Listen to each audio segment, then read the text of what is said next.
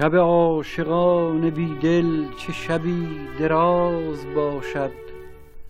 تو بیا که از اول شب در صبح باز باشد.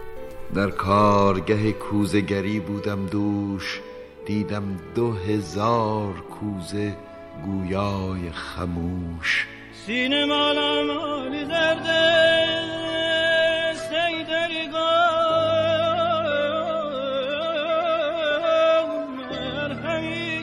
دردا و دریغا که در این بازی خونین بازیچه ایام دل آدمیان است. و این منم زنی تنها در آستانه فصلی سرد. خلق را گرچه وفا نیست ولی کن گل من نگمان دار که رفتی و فراموش شدی. مرا نکاوید مرا بکاری. من اکنون بذری درست کار گشتم. مرا بر الوارهای نور ببندید. بی تو محتاب شبی باز از آن کوچه گذشتم. همه تن چشم شدم. خیره به دنبال تو گشتم. نه از رومم نه از زنگم همون بیرنگ بیرنگم. بیا بکشار در بکشار دلتنگم. از نو برایت می نویسم. حال همه ما خوب است. اما تو باور مکن.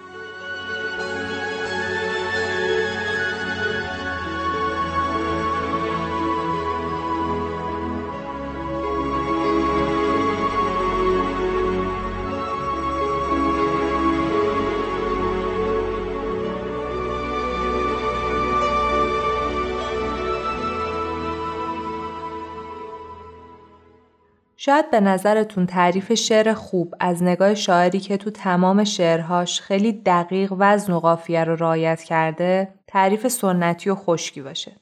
این شاعر بیشتر شهرتش مدیون قصیده هایی که در سبک خراسانی سروده. سبک خراسانی بیش از هزار سال از ابداعش تو شعر میگذره.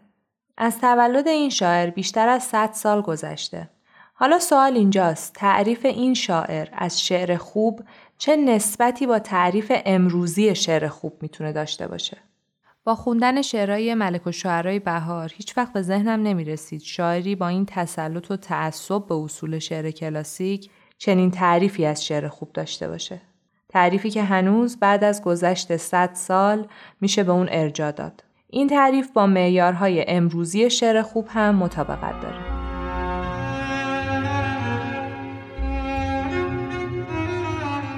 سلام. من شکیبا شخصیان هستم و شما در حال شنیدن ششمین قسمت از Artcast هستیم Artcast محصول مجموعه Artbox ه این پادکست با هدف معرفی هنرمندان و فرهیختگانی که دیگه در میون ما نیستن تولید شده.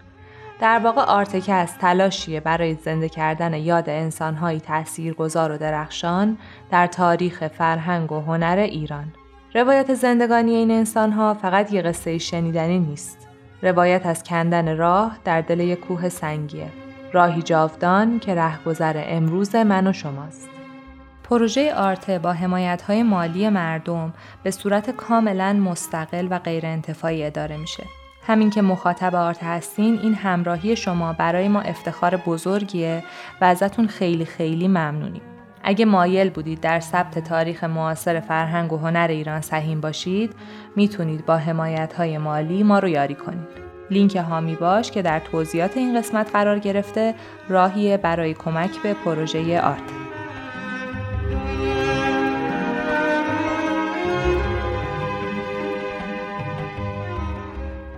این قسمت از Artcast خلاصه مقاله ملک الشعرا درباره معیارهای یه شعر خوبه. این مقاله اولین بار تو سال 1297 منتشر شد. یعنی تا الان 102 سال از انتشارش میگذره. توی این قسمت هم مثل قسمت قبل اسم ملک و شعرهای بهار رو گاهی به صورت کامل تکرار نمی کنم که از شنیدن مداومش خسته نشید. گاهی میگم ملک، گاهی هم میگم بهار یا ملک و شعرا.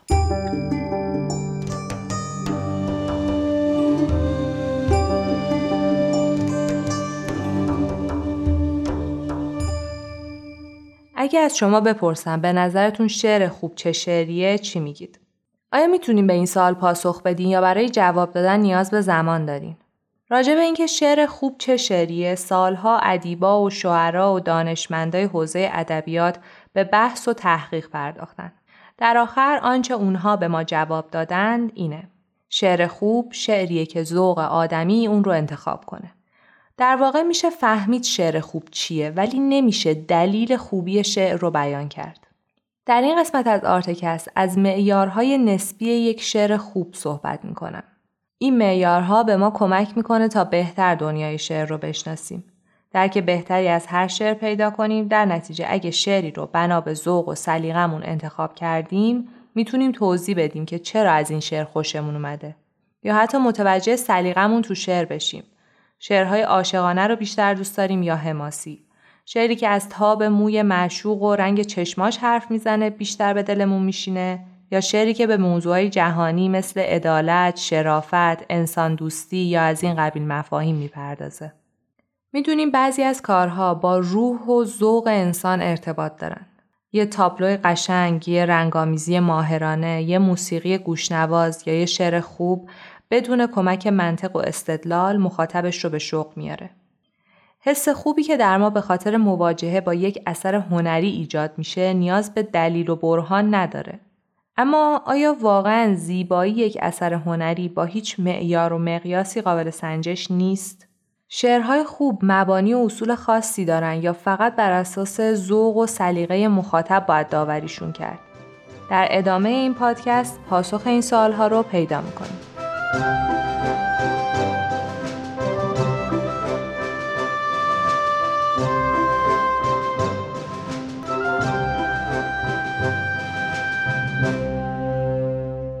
شعر چیه؟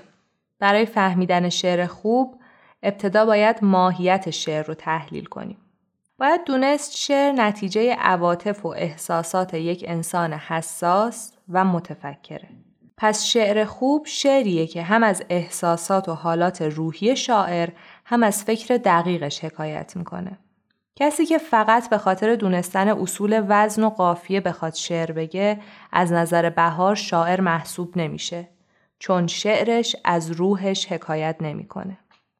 شاعری که تو مناسبت هایی مثل عید نوروز یا تولد پادشاه موظف یا محتاج باشه شعری بگه شاعر نیست. اگر هم شعرش دقیقا منطبق با اصول و مبانی ادبی باشه باز هم اون شعر نمی‌تونه تأثیر یک تابلوی نقاشی زیبا یا موسیقی گوشنواز رو در مخاطب ایجاد کنه. ملک و شعرا چه شعری رو شعر خوب می‌دونه؟ شعری که از ذهن شاعری خلاق در بیخیشی یا در شوریدگی گفته شده باشه. شعر حقیقی از نظر بهار نماینده یک روح پرهیجانه. حالا چه اتفاقی میفته این شعر گاهی شعر خوب خونده میشه و گاهی شعر سست یا بد. بعضی اوقات ماندگار میشه و تا سالها بر سر زبان هاست بعضی اوقات هم سرنوشتش موندن در قفسه های خاک گرفته است.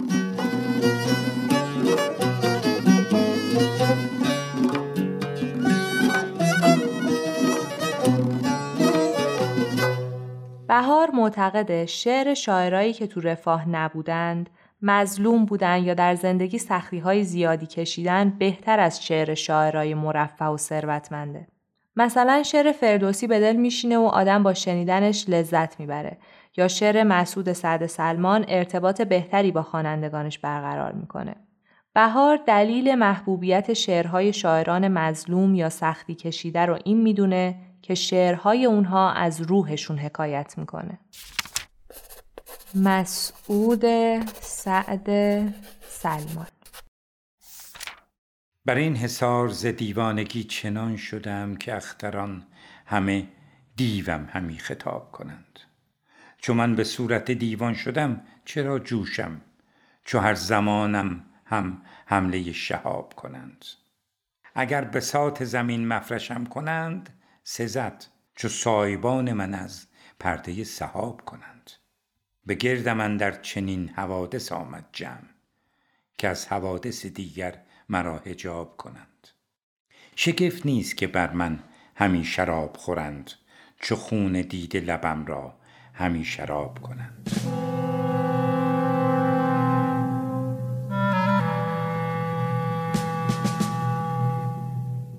بهار مصداقی از شاعران مداح شاه و وابسته به دربار میاره. درباره شعر اونا میگه اشعارشون رنگ و مزه نداره. این شعرها فقط علم و احاطه شاعر به کلمات رو به ما میفهمونه و بس.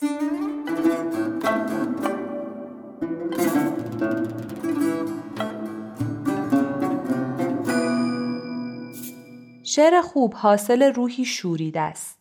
اگه شاعر در وقت شعر گفتن احساسات و فکرش به کلمات شعر پیوند بخورن می‌تونه شعرهای خوبی بگه. حالا به یه تعریف کلی از شعر خوب رسیدیم. سراغ بخش بعدی مقاله میرم. بهار شعر خوب رو به دو قسمت تقسیم می‌کنه. شعر خوب عمومی و شعر خوب خصوصی. شعر خوب عمومی شعری راجع به احساسات شدید و مسائل جهانی و انسانیه. هرچی شعر عمومی تر باشه وقت ترجمه به زبانهای دیگه قابل درکتر میشه. به عبارت دیگه شعرهای خوب عمومی وقتی به زبان دیگه ای ترجمه میشن معناشون آسیب کمتری می‌بینه. نکته مورد تاکید بهار اینه که اگه شاعر بخواد از این صفات جهان شمول مثل آزادگی، مهربانی یا عدالت صحبت کنه باید حتما خودش همین صفات رو داشته باشه تا شعرش به دل خواننده بنشینه. ویژگی های دیگه ای هم در خوب بودن شعر موثره. زمان، حالت روحی خواننده و خود شخصیت شاعر. البته باید بگم این ویژگی ها یعنی زمان، حالت روحی خواننده و شخصیت شاعر تضمین ماندگاری شعر نیست. درباره زمان، مثلا توی بازه زمانی از رسانه های مختلف شعر خاصی مدام خونده میشه. این مدام تکرار شدن و محبوبیت شعر بین تعداد زیادی از دوستا و آشناهای شما باعث میشه از این شعر خوشتون بیاد یا حتی اونو شعر خوبی بدونین. اما با گذشت زمان مثلا شاید یک یا دو ماه اون شعر به کلی از ذهن شما و اطرافیانتون پاک میشه. پس زمان می‌تونه عامل مهمی در خوب جلوه دادن یه شعر باشه. از طرفی زمان معیار خوبی هم برای سنجش خوب بودن یک شعر محسوب میشه.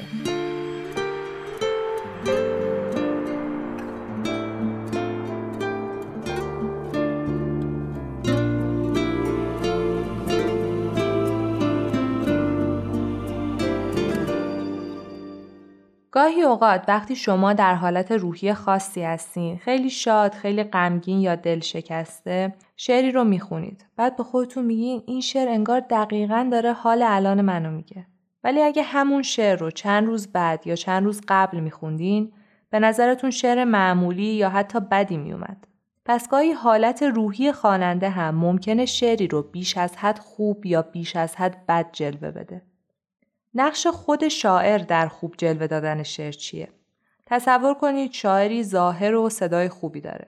اون با لحن گیرایی شعرش رو برای شما می‌خونه.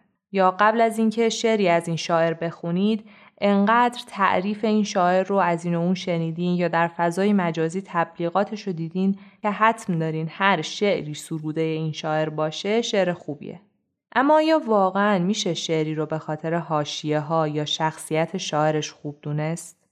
پس تا به اینجا فهمیدیم زمان حالت روحی خواننده و شخصیت شاعر در خوب جلوه دادن شعر موثرن اما به ماندگاری شعر کمکی نمی کنن. شعر خوب شعریه که در گذر زمان همچنان تحسین بشه و در یادها بمونه.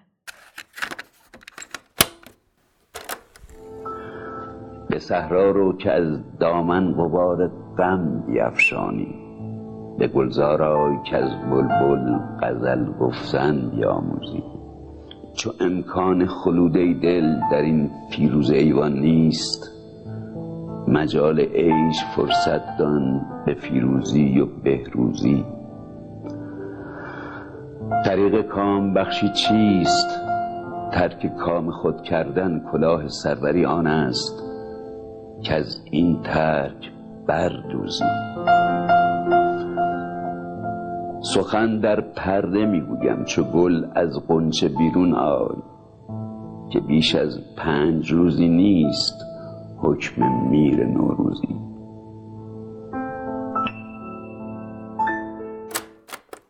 از نگاه بهار شعری که از گزند زمان در امان میمونه نتیجه حالت روحی خاصی از شاعره. این حالت روحی با کمک فکر خلاق و دانش ادبی تبدیل به یک شعر خوب میشه. وقتی ملک و شعرهای بهار میگه شعر خوب از روح شاعر حکایت داره فقط نظرش رو بیان نکرده. بهترین شعرها و تصنیفهای بهار بعد از یه واقعی خیلی تلخ یا خیلی شیرین سروده شدن. تو این شعرها به خوبی میشه حال روحی بهار رو در بین کلمه ها احساس کرد. به طور مثال بهار شعری داره با عنوان یاد وطن. نام دیگه این شعر لوزانی است. بهار این شعر رو وقتی برای بیماری سل تو بیمارستانی در لوزان سوئیس بستری بود سرود. بهترین توصیف راجع به این شعر رو محمد علی سپانلو در مقاله آخرین آتشبازی نوشته.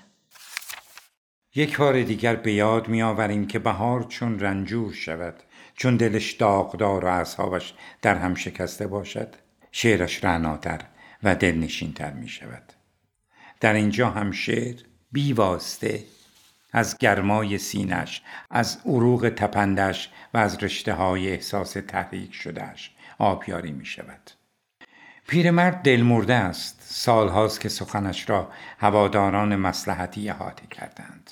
شعرش حبزاگو دارد اما دیگر عاشق ندارد. بازمانده کاروانهای پرهیاهوی گذشته خاکستر نیمگرم آتشهای از دست رفته.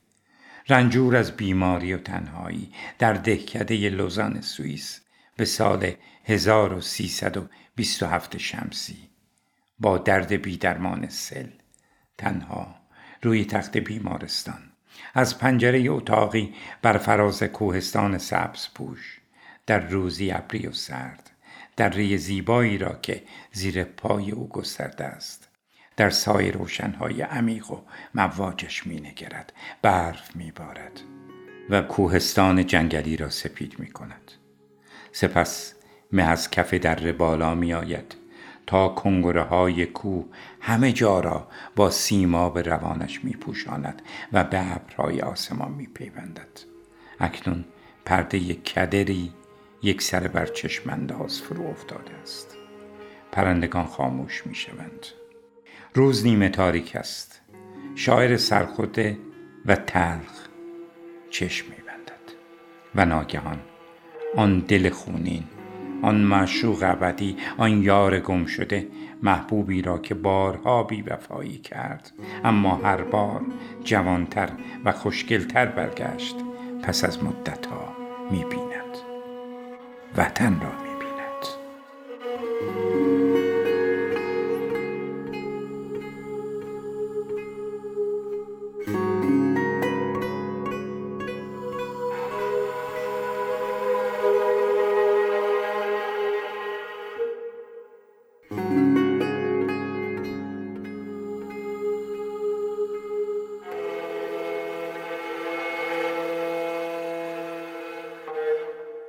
مه کرد مسخر دره و کوه لوزن را. پر کرد ز سیما به روان دشت و چمن را. گیتی به قبار دمه و میغ نهان گشت. گفتی که برفتند به جاروب لوزن را. گم شد ز نظر کنگره کوه جنوبی. پوشید ز نظارگیان وجه حسن را. آن بیشه که چون جعد عروسان حبش بود؟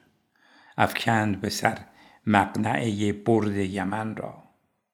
برف آمد و بر سلسله آلپ کفن دوخت و آمد مه و پوشید به کافور کفن را. کافور برافشان که از او زنده شود کوه. کافور شنیدی که کند زنده بدن را؟ گم شد ز نظر آن همه زیبایی و آثار. وین حال فرایاد من آورد وطن را.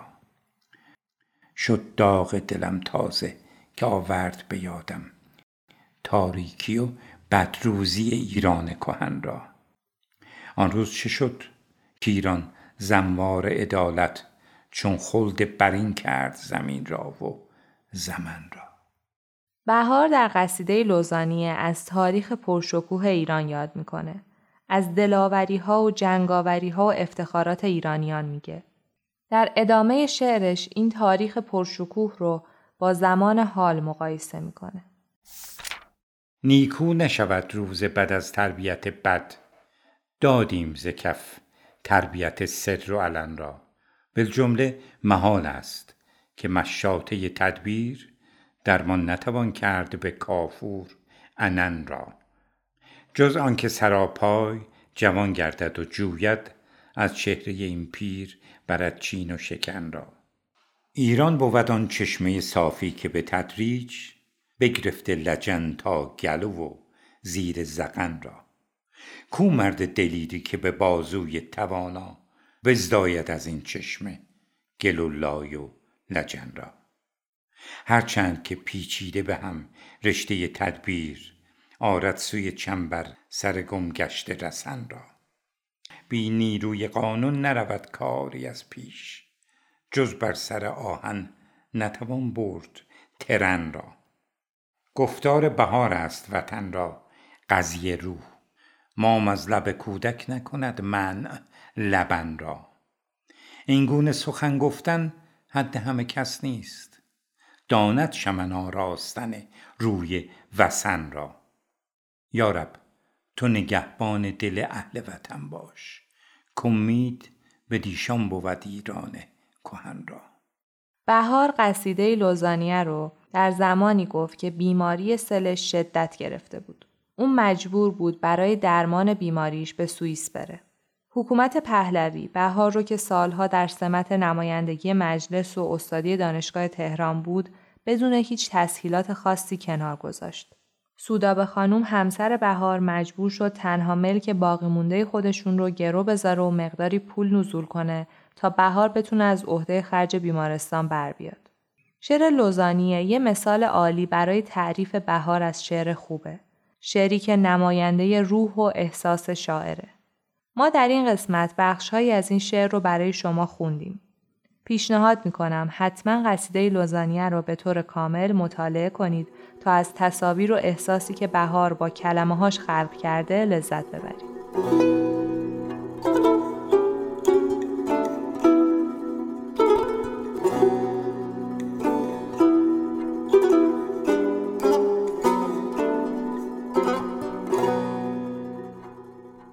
قبلتر گفتم شعر خوب به دو بخش شعر خوب عمومی و شعر خوب خصوصی تقسیم میشه.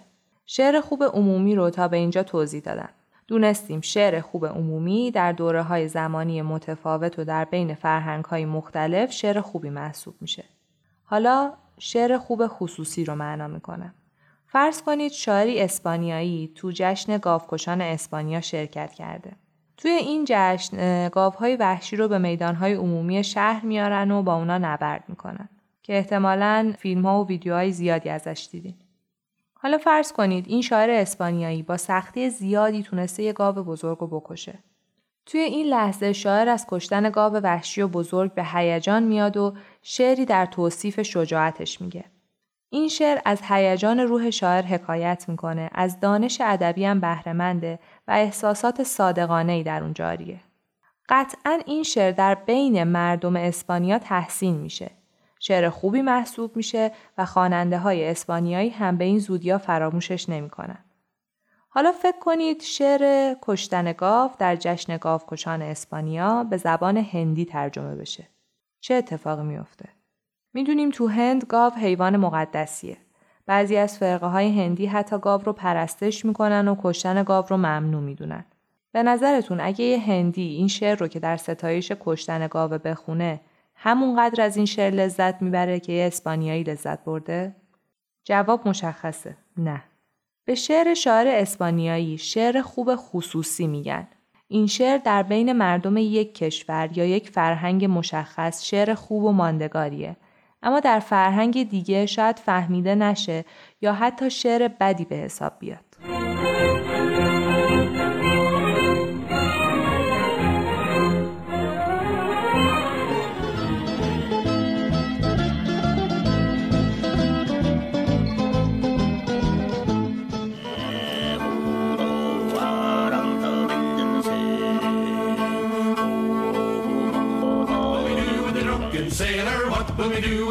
Drunken sailor? What will we do with the drunken sailor early in the morning?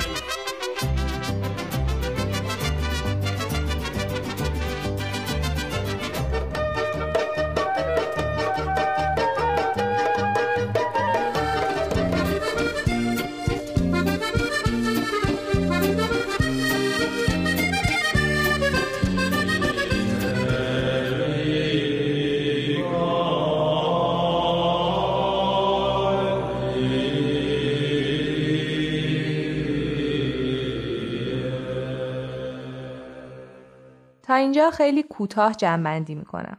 فهمیدیم شعر خوب از نظر بهار شعریه که بتونه خواننده رو به هیجان بیاره، خوب فهمیده بشه و خوب ترجمه بشه. همه اینها هم فقط وقتی محقق میشه که شاعر هنگام گفتن شعر حسی شدید و فکری خلاق داشته باشه. میریم به سراغ تقسیم بندی محتوایی شعر. بهار اشعار رو به سه دسته تقسیم می‌کنه. اشعار اخلاقی، اشعار وصفی و اشعار روایی. اشعار اخلاقی خواننده رو به پیروی از اصول خاصی تشویق می‌کنن. این اصول می‌تونه اخلاقی باشه مثل دروغ نگفتن یا رعایت انصاف و عدالت یا اصول دینی باشه مثل رعایت دستورهای دینی یا حتی از مفاهیم وطن پرستانه صحبت کنه. می‌دونیم در هر فرهنگی ممکنه اصول اخلاقی یا دینی متفاوت باشه. از طرفی زمان هم قاعده های اخلاقی رو عوض می‌کنه. به طور مثال در زمان جنگ شعرهایی که روحیه جنگاوری رو تشویق می‌کنن محبوب میشن. اما یا این گونه اشعار در زمانی که جنگیدن امری غیر انسانی همچنان شعرهای محبوبی هستند؟ در نتیجه بهترین شعرهای اخلاقی شعرهایی که در فرهنگهای متفاوت و در طول زمان همچنان خوانده و تحسین بشن. پروین اعتصامی از شاعران معاصریه که به گفتن شعرهای اخلاقی شهرت داره. پروین اعتصامی. ای اول قدم نیک دلان با بد و نیک جهان ساختن است. صفت پیشروان ره عقل آز را پشت سر انداختن است. ای که با چرخ همی بازی نرد بردن اینجا همه را باختن است. اهرمن را به هوس دست مبوس کندر اندیشه تیغ آختن است. عجب از گمشدگان نیست عجب. دیو را دیدن و نشناختن است. تو زبون تن خاکی و چو باد توسن عمر تو در تاختن است. دل ویران مارک کردن خوشتر از کاخ برافراختن است.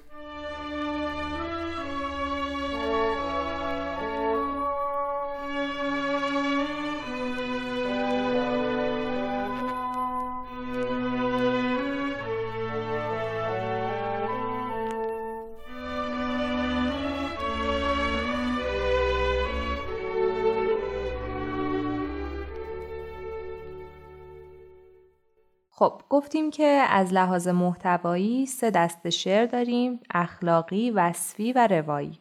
اخلاقی رو که راجبش صحبت کردم و حالا درباره شعرهای وصفی میگم. اشعار وصفی به تشبیه و توصیف می‌پردازن. این تشبیه و توصیف می‌تونه عاطفی باشه. مثل وصف حالات عشق، خشم، دلتنگی یا حس انتقام. یا تشبیه و وصف اوضاع بیرونی باشه. در اینجا شاعر مثل یه نقاش آسمون، کوه، دریا، باغ یا شاید خونه کودکی یا زندانی رو که در اون زندانیه وصف می‌کنه. بهار درباره شعر وصفی تأکید می‌کنه شاعری که روحیه لطیفی نداشته باشه یا با طبیعت معنوس نباشه نمی‌تونه وصف خوبی از طبیعت داشته باشه. شاید عالی ترین نمونه برای تایید این حرف بهار توصیف های نیمایوشیج از طبیعت باشه. توصیف هایی که به خوبی حکایت از زیست روستایی و معنوس با طبیعت نیما داره. نیما یوشیج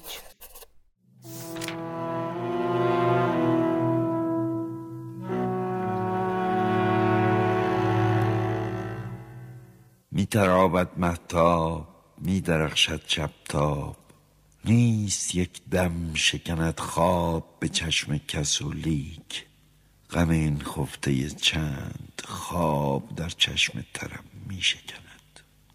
نگران با من استاد سهر صبح می خواهد از من که از مبارک دم او آورم این قوم به جان باخته را بلکه خبر در جگر خاری لیکن از ره این سفرم می شکند. نازوکارای تن ساق گلی که به جانش کشتم و به جان دادم شاب. ای دریغا به برم می شکند. دست ها می سایم تا دری بکشایم بر عبس می پایم که به در کس آید. در و دیوار به هم ریختشان.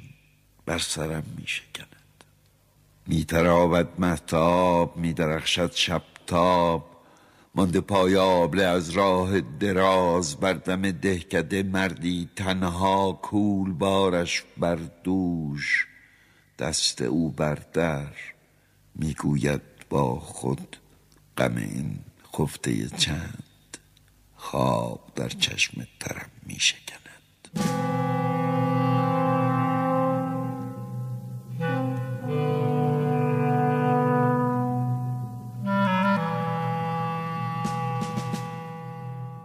وصف طبیعت ملک و شعرا شعرهای بسیار زیبایی داره.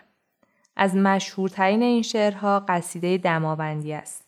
این شعر در کتابهای درسی هم اومده و هنوز حذف نشده. ای دیو سپید پای در بند ای گنبد گیتی ای دماوند از سیم به سر یکی کله خود زاهن به میان یکی کمربند تا چشم بشر نبیندت روی بنهفته به ابر چهره دلبند تا وارهی از دم ستوران وین مردم نحس دیو مانند. با شیر سپر بسته پیمان با اختر سعد کرده پیوند. چون گشت زمین ز جور گردون سرد و سیه و خموش و آوند بنواخت ز خشم بر فلک مشت. آن مشت تویی تو ای دماوند تو مشت درشت روزگاری از گردش قرنها پس افکند. ای مشت زمین بر آسمان شو بر ریب نواز ضربتی چند. نی نی تو نه مشت روزگاری ای کو نیم ز گفت خرسند. تو قلب فسرده زمینی از درد ورم نموده یک چند. شو منفجر دل زمانه وان آتش خود نهفته مپسند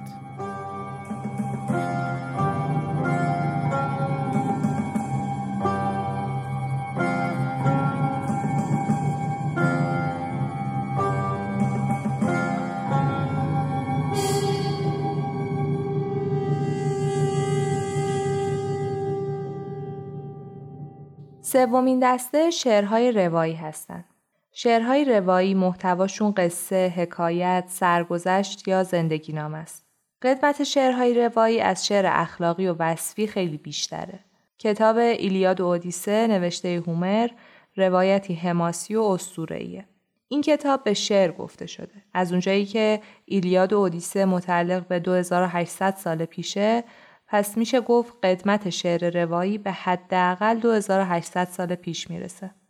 بهتره بدونیم یک شعر فقط توی یه دسته جا نمی‌گیره. نمیشه گفت شعری فقط اخلاقیه یا فقط روایی. هر شعری بنا به مضمونش می‌تونه هم روایی باشه هم اخلاقی و هم توصیفی. بهار از شاعری نام می‌بره که استاد مسلم شعر روایی و اخلاقی و توصیفیه. اون شاعر ناماشنا حکیم ابوالقاسم فردوسیه.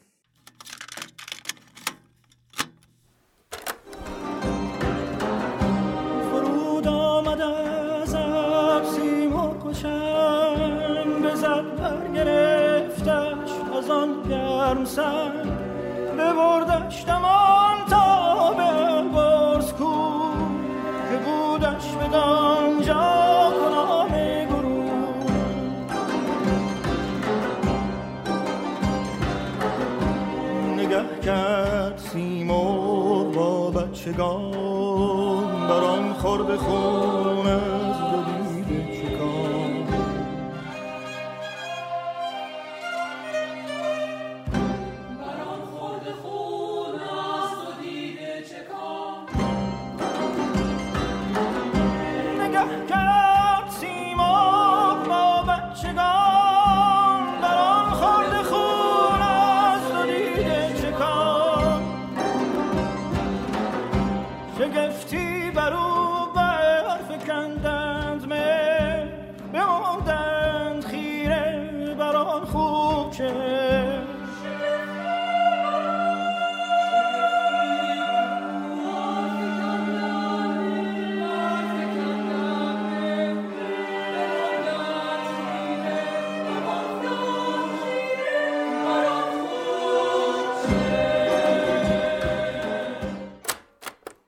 بهار میگه دلیل اصلی محبوبیت شعر فردوسی در جهان وابسته نبودن اون به دربار و چشم نداشتنش به سله های پادشاهیه.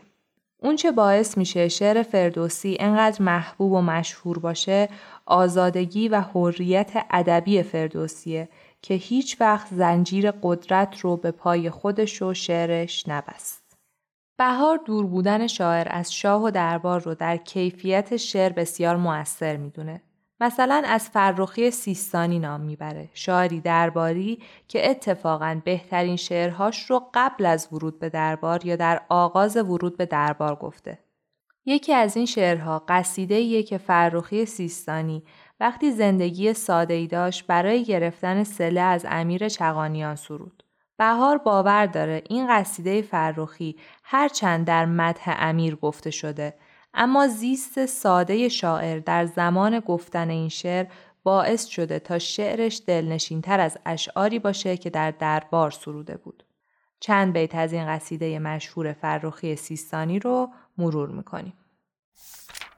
با کاروان حله برفتم ز سیستان با حله تنیده ز دل بافته ز جان با حله بریشم ترکیب او سخن با حله نگارگر نقش او زبان هر تار او به رنج برآورده از زمیر هر پود او به جهد جدا کرده از روان.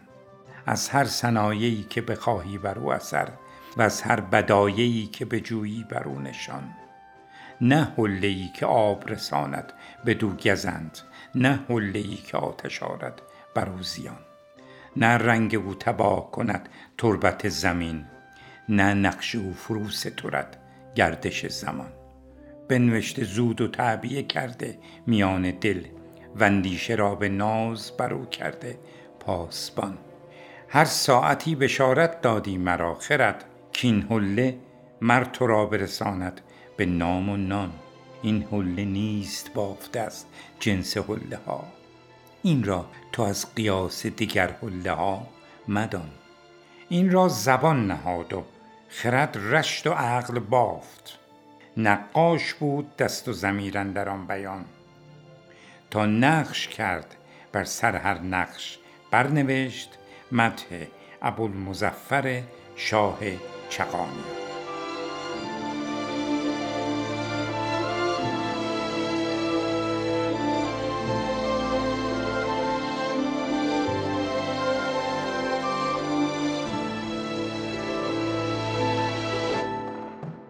خیام هم در زمره شاعرای ساده زیست و آزاد است.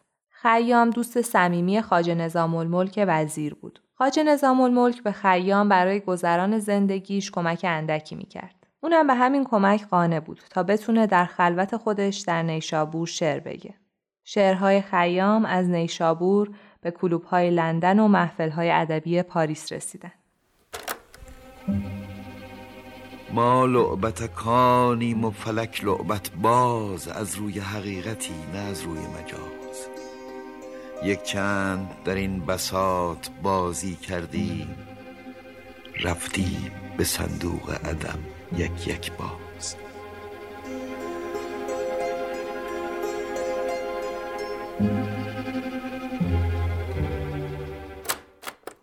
نگاه ملک و شعرهای بهار به قزل نگاهیه که احتمالا شما هم اگه بشنوید مثل من تعجب می‌کنید. بهار راجع به غزل می نویسه اشعار عشقی چیزهایی نیستن که نام شاعر را جاودانه ضبط کنند. بهار معتقد غزل تنها دو مضمون داره. یکی بسیار دوست داشتن و دیگری دوری از معشوق. حالا اگه شاعری غزل شهرت پیدا کرده تنها علتش از نظر بهار اینه که در کنار عشق از سجایای اخلاقی مثل گذشت یا صبر هم صحبت کرده. یا مثل یک تابلوی نقاشی معشوق یا حال خودش رو به زیبایی وصف کرده. بهار باور داره غزلی که عمومیت پیدا کرده باشه یا به شهرت جهانی رسیده باشه خیلی تعدادش کمه. شاید حالا بپرسیم پس غزلیات حافظ و سعدی چی؟ اونا که تو جهان انقدر شهرت دارن و بین ایرانی هم بسیار محبوبن. بهار برای این سوال شما هم تو مقالش یه جواب آماده کرده. اون میگه غزل سعدی و حافظ از نقطه نظر عشق و عشق بازی چندان محبوب نیست. عمومیت هم نداره. در اروپا به شعرهای این دو شاعر که راجع به عشق چندان اهمیتی نمیدن. شعر و کلامی که از سعدی به اروپا راه یافته بخش اخلاقی شعر سعدیه حافظ هم به خاطر فلسفه و نگاهش به زندگیه که در بین اروپایی مشهور شده. در نهایت هم با گفتن این جمله به قول معروف تیر آخر نقدش رو به شعر عاشقانه می‌زنه. غزل را باید برای خود گفت و برای معشوق خواند ولی شعر حقیقی را باید برای دنیا گفت و برای دنیا به یادگار گذاشت.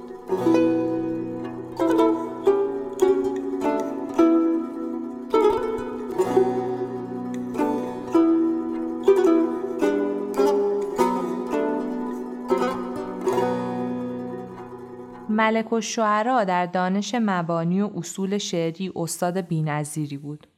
او سه جلد کتاب با نام سبک شناسی تعلیف کرد. بهار توی این سه جلد به سیر تحول زبان فارسی از زمان باستان تا به حال پرداخته. ملک و شعرا در تعلیف کتاب های دستور زبان فارسی برای مدارس هم نظارت داشت.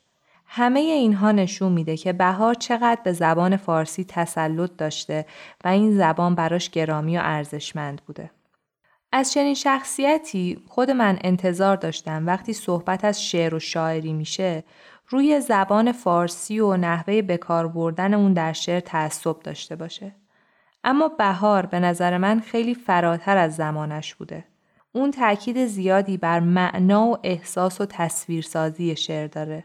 به رعایت وزن و قافیه و بحر و بقیه اصول دستوری در شعر توی این مقاله اهمیت زیادی نمیده. بهار حتی نقطه قوت ادبیات اروپا رو ساده نویسی در شعر و نصر می‌دونه. او کلمات رو به یک جام و معنی رو به شراب یا یه شربت گوارا تشبیه می‌کنه. بعد می‌پرسه اگه کسی تشنه باشه از یه جام بلورین گران قیمتی که در اون آب گلالوده می نوشه یا از یه ظرف ساده گلی که آب خنکی داره. بهار با این تشبیه معنا رو در شعر اولویت میده.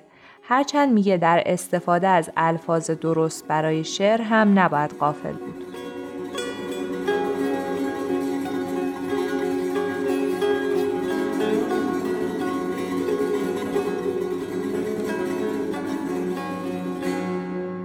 فردوسی، خیام، ویکتور هوگو یا دانته شاعرایی متعلق به یه ناحیه جغرافیایی یا یه فرهنگ خاص نیستن.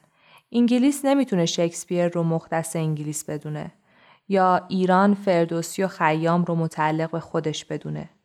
شعرهای این شاعرها هر زمانی هر خواننده ای رو در هر گوشه ای از جهان می‌تونه به شوق و هیجان بیاره.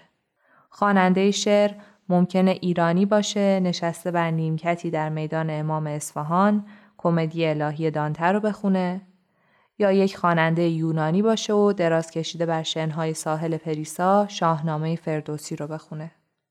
شعر خوب تا ابد در تمام دنیا شعر خوب باقی میمونه. رو سر رو سر